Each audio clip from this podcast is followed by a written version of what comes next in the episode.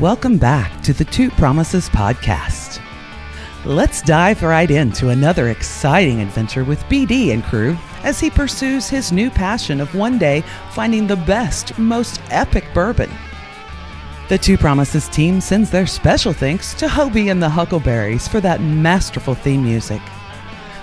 So grab a glass, relax, and enjoy responsibly.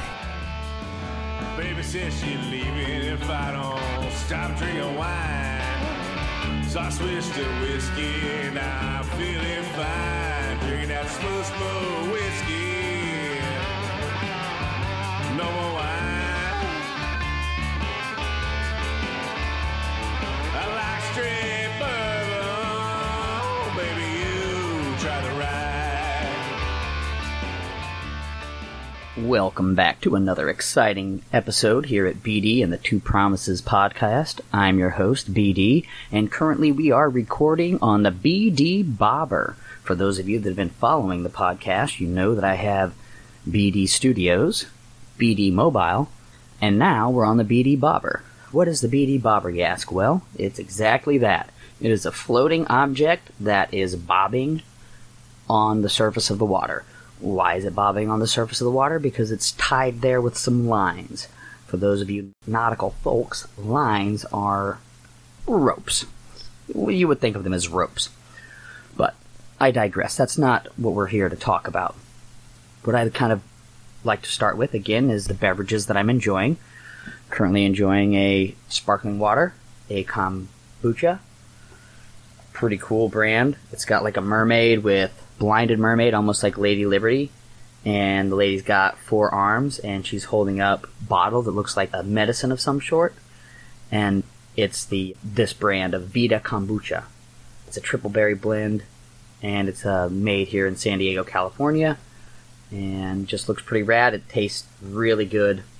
Yeah, then I'm also doing uh, my coffee, so I'd like to thank, send a special thanks out to a good friend of mine, very prominent lady in her career field. She's about to retire, and we've just been kind of discussing our life plans, our different goals, and she gifted me with a beautiful metal French press coffee maker and gave me some instructions on, on how to use it. So I got a thank you card already drafted up for her. I just need to get it in the mail. So she's moving on to her next step, and I am as well. So it's really exciting. So this kind of leads me into the topic discussion that I've been thinking about over the last couple days. And this, the roots of this thought process are actually based from Tom Cruise. And, well, not from Tom, well, I don't know, however you want to say it. That's the lead in. The lead in is Tom Cruise, great actor, phenomenal individual.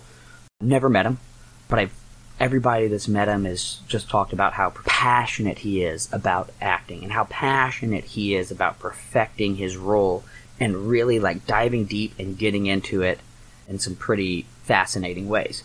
And when I was growing up, one of my favorite roles of his was The Last Samurai. Great movie, and uh, this is an extremely interesting movie for me because of kind of what everything's going on in the world that they're depicting. So we have a United States Army veteran who's, you know, seen some things, done some things, been some places, dark places, and he kind of got a hook, got asked to go, you know, train an army elsewhere. And that was kind of his forte. He'd been doing it for a while, he was good at it, and he kind of was hitting the end of the line with the career path that he was attempting to get into after his service. So during this time, what some of the traumas he was, the nightmares he was fighting was how the soldiers had kind of abused some of the natives and just completely devastated them. And he, he left himself asking why. He felt like he was doing the right thing. He was serving. He was doing this.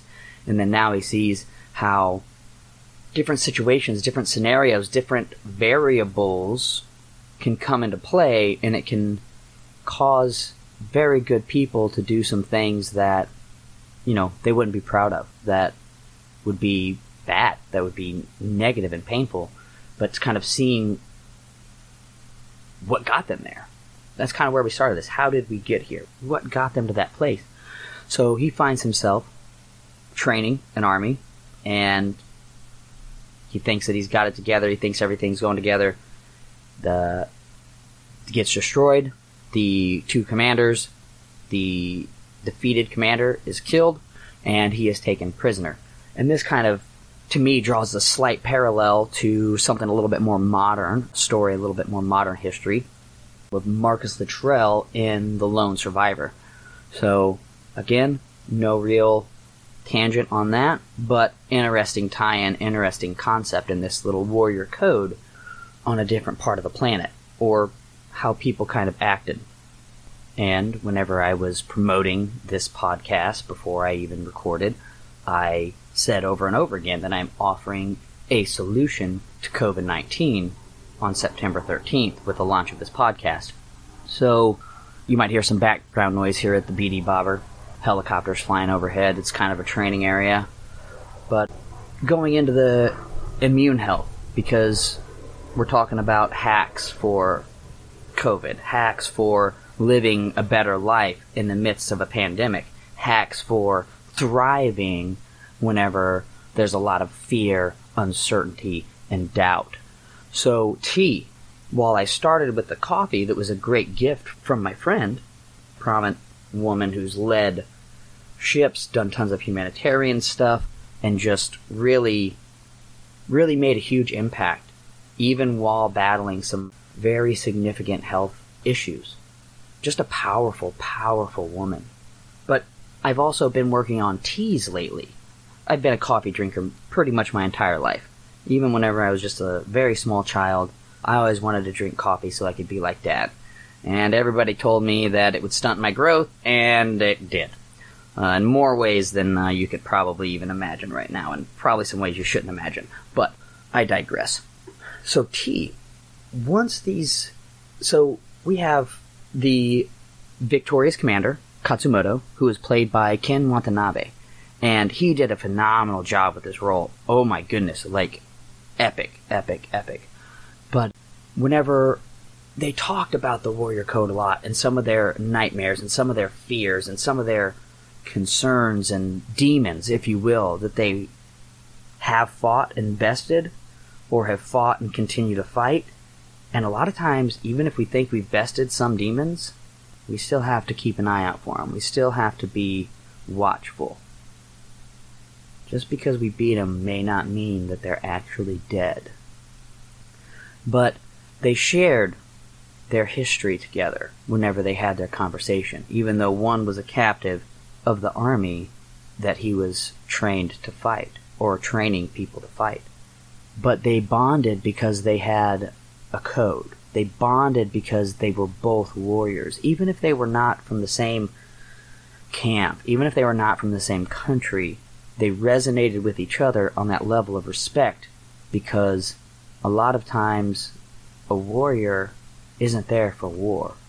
That's their primary job description. But they're there to protect, to defend. And then if things get out of whack and people get a little bit, you know, more desirous of things that, you know, whenever they probably already have enough, then that's where things kind of get out of hand. But that's not the purpose of this conversation either. We're talking about tea. We're talking about the health benefits of tea. But the line that Ken Watanabe said, and if I mispronounce that name, I'm horrible with names. So, my apologies. You get the point. We have a troubled warrior from an expansion of a country, and then more exploration, and then more expansion and more. So here's where we have an emperor who sees all of the wonders that can be provided, all the technological advances that can be made available for his kingdom if he adapted his culture, if he made some concessions, if he changed some of the ways he did business. They weren't saying he had to change everything, but they felt that there should be some changes. So this goes back to social stratification we talked about in some other episodes. There was a warrior class. It was a class, a society of people, a line of warriors who that is what they did. That's how they made their money. That's how they made their living. And their entire life was crafted around that sole pursuit of mastering the art of war. And they talked a lot about Bushido, which is the way of the warrior. And they both had different perspectives on war because we have two different ideologies, Eastern, Western, and they're meeting here at this fascinating time of history. I'm going to drop some more books in the uh, bio, but one, I'm to have to look it up to make sure I got the name right. I think it's called The Secrets of Shotokan, and it talks about Okinawa around this area of history, I think, I believe. I think it's around that same era. But either way, it's still a fascinating read. And if you're into very niche martial arts history or niche history, I think you'll find that book pretty fascinating. So back to Bushido, back to their conversations.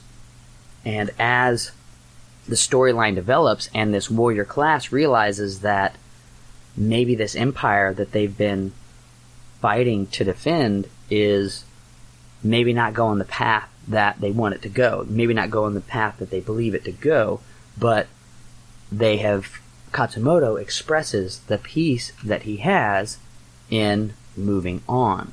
If I recall correctly, it's been forever since I've seen this movie, but they've talked in the, in the throughout the movie they talk about nightmares. They think talk about what keeps you up at night. But right now, in this moment, I want to talk about what I believe to be the disillusionment that now Ken Watanabe, or sorry, Katsumoto is feeling, because Tom Cruise's character has already fought through a lot of that disillusionment, went down into a dark hole, buried himself in the bottle, you know, and then found a new purpose. The new purpose was make a healthy chunk of money to maybe reset, to maybe move on to a different life, a better life. And at this point, Tom Cruise's character is like, no, why, why, why are you giving up? You have this amazing cultural lifestyle here. You have this amazing code, this amazing way to live. Why would we throw that all away? And as they're discussing that, Tom Cruise's character gets a little heated. And he says, Well, then what are you going to do next? What's your plan? What's your exit strategy? What are you going to do afterwards? And also with some heat, Katsumoto responds, I don't know. Maybe I'll make the perfect cup of tea. And my question, that's a fascinating line to me. My question is, what would cause a warrior, successful warrior, successful commander, that once he puts down his armor and he puts down his sword, whenever he was pressed on what he was going to do next, he said, I don't know. Maybe I'll make the perfect cup of tea. But what is the perfect cup of tea? That's what I'm learning. I have, you know, Becky with Beck's Bees, you know, she's been helping me on my tea journey. I got some really great teas whenever I went through Mount Rushmore, South Dakota, Crazy Horse Memorial, Deadwood. It was just incredible, a lot of great American history right there. Incredible American history. So I got a few of those native teas. But what is it about tea that would fascinate or intrigue or keep the attention of someone who had dedicated their entire life to the mastery of warfighting, different weapons, different strategies, different maneuvers, different commands, different feints and deceits.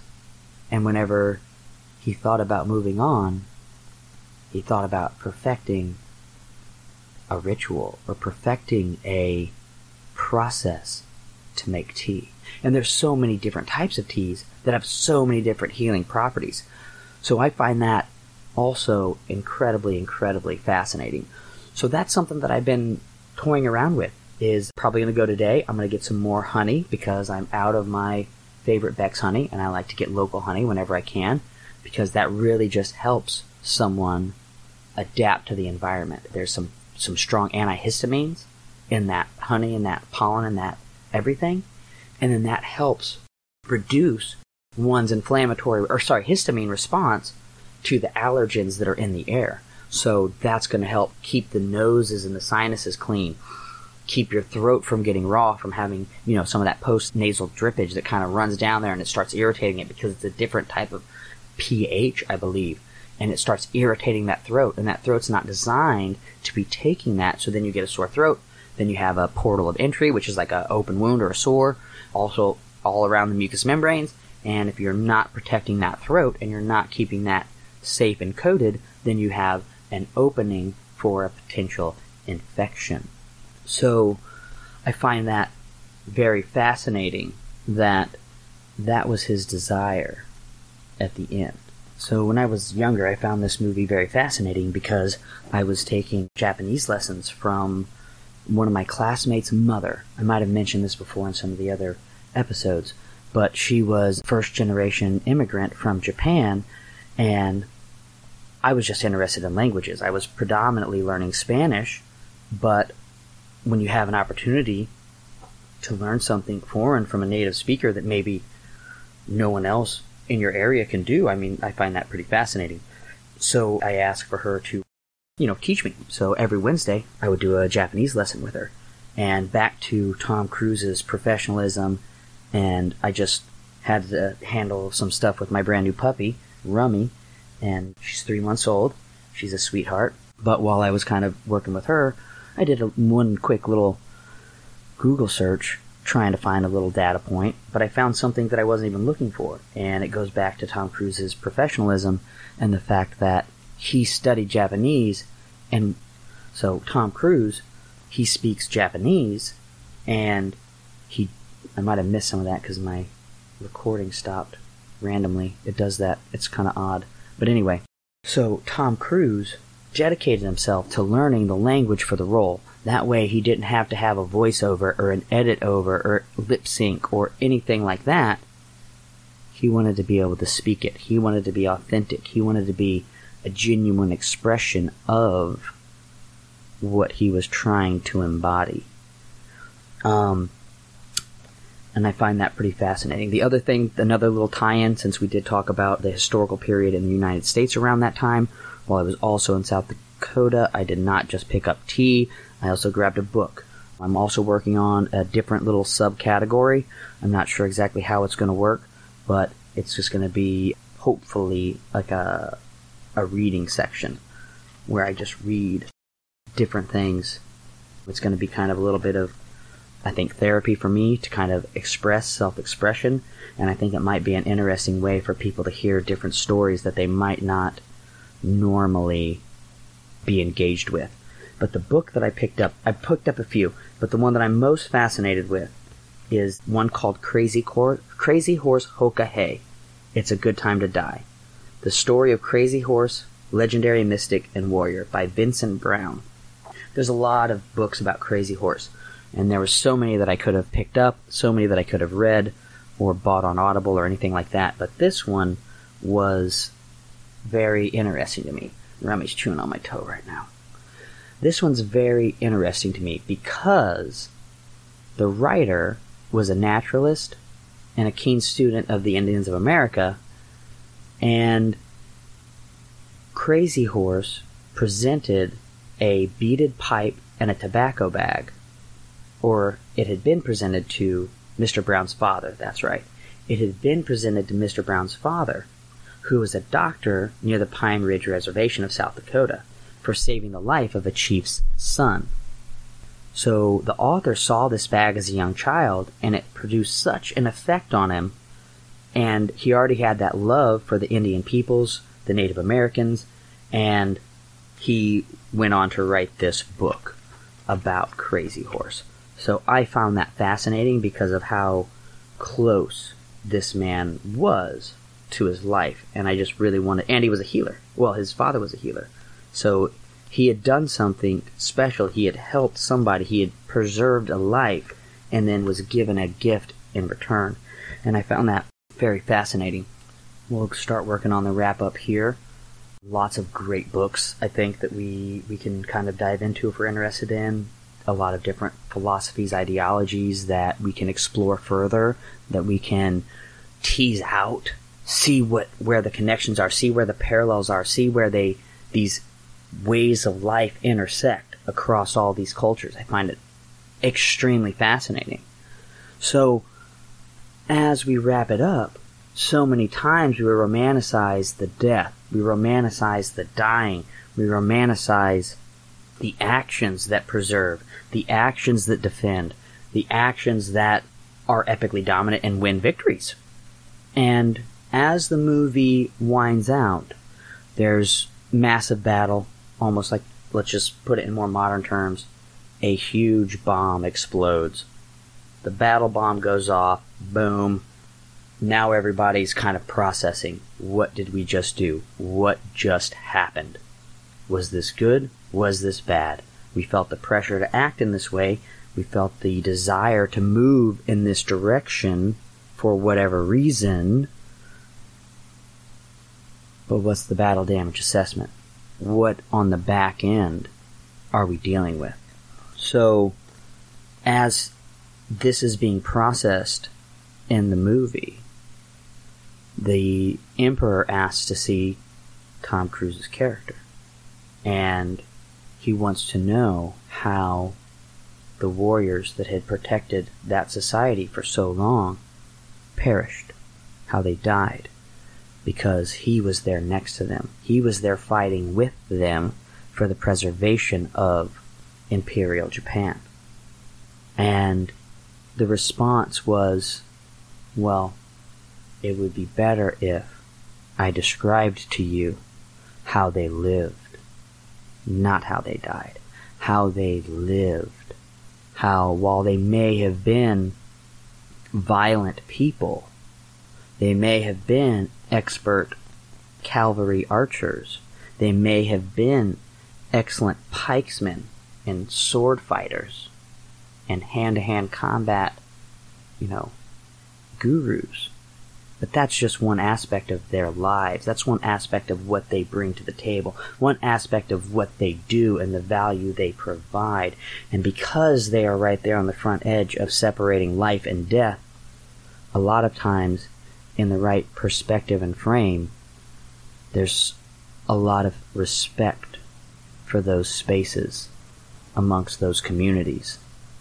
So that to me was a powerful statement by Tom Cruise's character of let me tell you how they lived. So again, thank you all very much for joining us here on the BD Bobber, very first recorder recording on the BD Bobber. So I hope you enjoyed this episode. Hopefully we're gonna, uh, we are definitely gonna be recording a lot more episodes here. BD Bobber, BD Mobile, and BD Studios. So stay tuned and today I've put a couple uh, thank yous together, and those are on the way out. So I'll drop those off at a mailing place today. Thank you all very much for tuning in, and have a wonderful week. Thank you for joining us today on this curious roller coaster of life. If this is your stop, please exit peacefully and enjoy the rest of your day. If you're ready for another one, just push play.